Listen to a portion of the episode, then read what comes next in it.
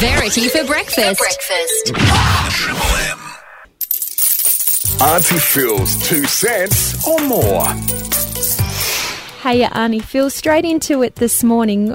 Moora Residential College. There was a motion moved by the Nationals WA Deputy Leader Jacqui Boydell, and we've had lots of Labor MPs voting against. Yeah, well, this is my two cents and more because, uh, yeah, it's. Um, I just think, you know, I, I think a lot of uh, uh, rural and regional people are sick of these sort of metro-centric leanings. I know we've probably had a lot of beautiful things done with royalties for regions in the last uh, few years, but this is something that's a complementary service. This is an essential service for, you know, a college for rural students. And when you look at where all those kids come from that go to Moora College, they're from all over the state. They choose to engage in a rural education because that's what they want and that's what they feel comfortable with. And it just seems unfair that those kids are going to have to go elsewhere and possibly their parents will have to spend a lot more money than they are either prepared to or or able to to educate their kids. And it's it's pretty stressful on parents educating children if they do have to pay.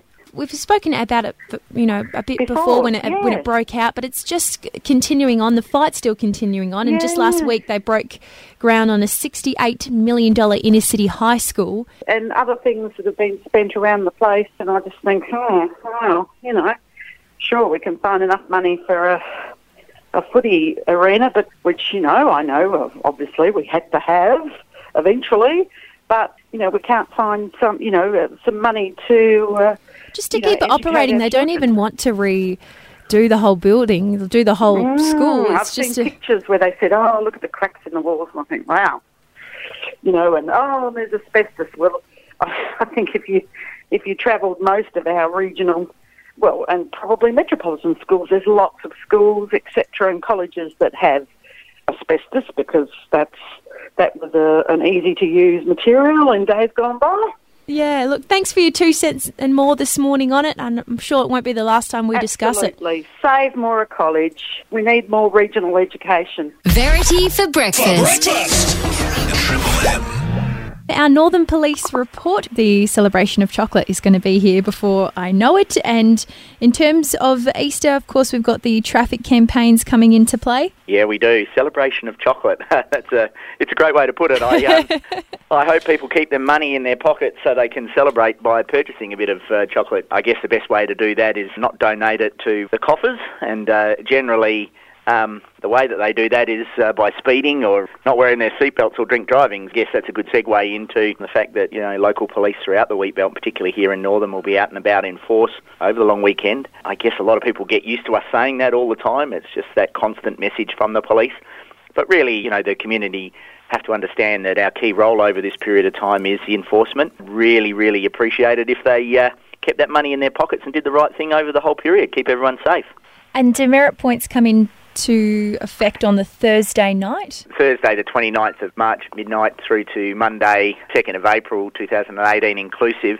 Yeah, double demerits apply to uh, a number of key offences that we know as police um, lead to increases in death and serious injury on our roads. And, you know, it's a constant reminder from us, you know, drink and drug driving, speeding, failing to wear your restraints, red light offences if you're heading down into the city, and uh, using a mobile phone. They're the things that we're looking for, um, and you'll feel the uh, the full brunt of enforcement from local police if we catch you doing the wrong thing. Speaking of catching people doing the wrong thing, there was a bit of a burglary that happened on the 25th. Yeah, look, Sunday morning, early in the morning, there was a, uh, a report of a burglary on Kennedy Street. We're looking for a number of dark-skinned males that were seen in the area shortly after.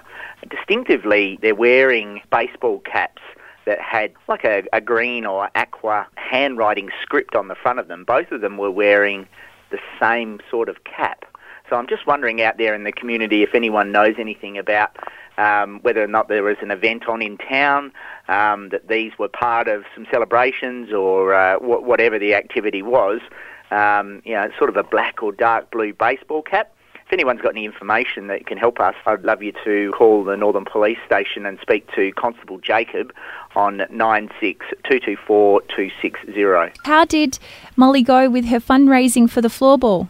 Oh, she did really, really well. The cake stall that she participated in really drew a lot of uh, donations from the community. Um, you know, people were turning up with cakes and um, all sorts of goodies. But more overwhelmingly was a lot of the people who just came up and um, donated cash to Molly so that she had the opportunity to go to Switzerland and, and represent Australia. That really caught us by surprise um, and was really quite humbling. The, the actual amount of support that we've been given by the uh, Northam community has just been, it's really humbling. That's the only word that I can say.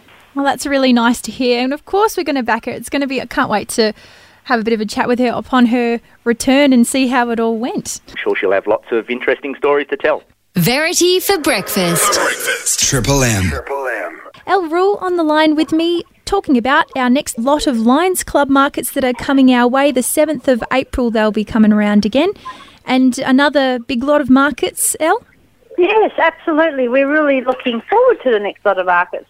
Because we've got the Northam Soccer Club who's going to come along and do the sausage sizzle for us. Uh, they're raising funds for the community as well and for their club. So that's really good. And just a reminder to any community groups out there that want to put their hands up and, and go forth in being able to fundraise, how do they go about doing that?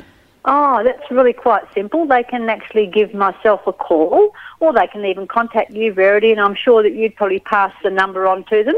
so, you know, if they have a group that want to make some, you know, raise funds for themselves, they just come along to the markets and then we allot them a month that they can do a sausage sizzle or they can do make bacon and egg burgers and they can sell cold drinks. And the funds that they raise, they then keep, and that's their part of fundraising. So it's really a great opportunity for any sort of club in Northam to do that. And, and pretty easy to organise. And how is the Lions Club fundraising going? I know that it's been a busy month for you. Oh, yes, we have had a busy month. It's been really fantastic, actually. And this month we've concentrated on raising funds for Kids for Cancer. So we've had a pretty successful time and raised the funds. So we donate that through to the um, biggest barbecue, which we just had, and we'll raise those funds. And we've also done a great morning down in the park couple of Sundays ago for Black Dog Ride, which was really successful. And of course, those funds go to the people who really need it in regards to depression. And that's a really black dog department for a lot of people. They don't seem to be able to get past that point without a little bit of help. So that's kind of what we do as well. I had a lady by the name of Laurie Walker who was a first time lady to organise it and she was kind of thrown in the deep end, but she really did a fantastic job. They had over 200 motorbike riders which left Northam at 10 o'clock in the morning and they travelled through to Wongan and around Calingiri and then back through to Toodyay and yeah, really successful and such a great response from a lot of people in town, out of town. So it's really nice to see.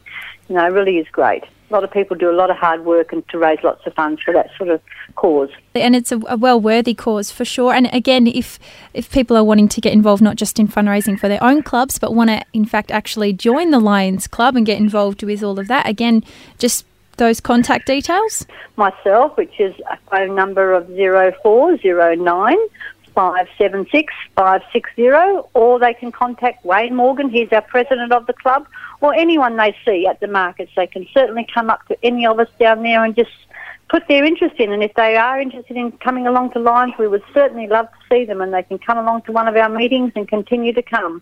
So we would welcome anybody who would really like to join the Lions Club for sure.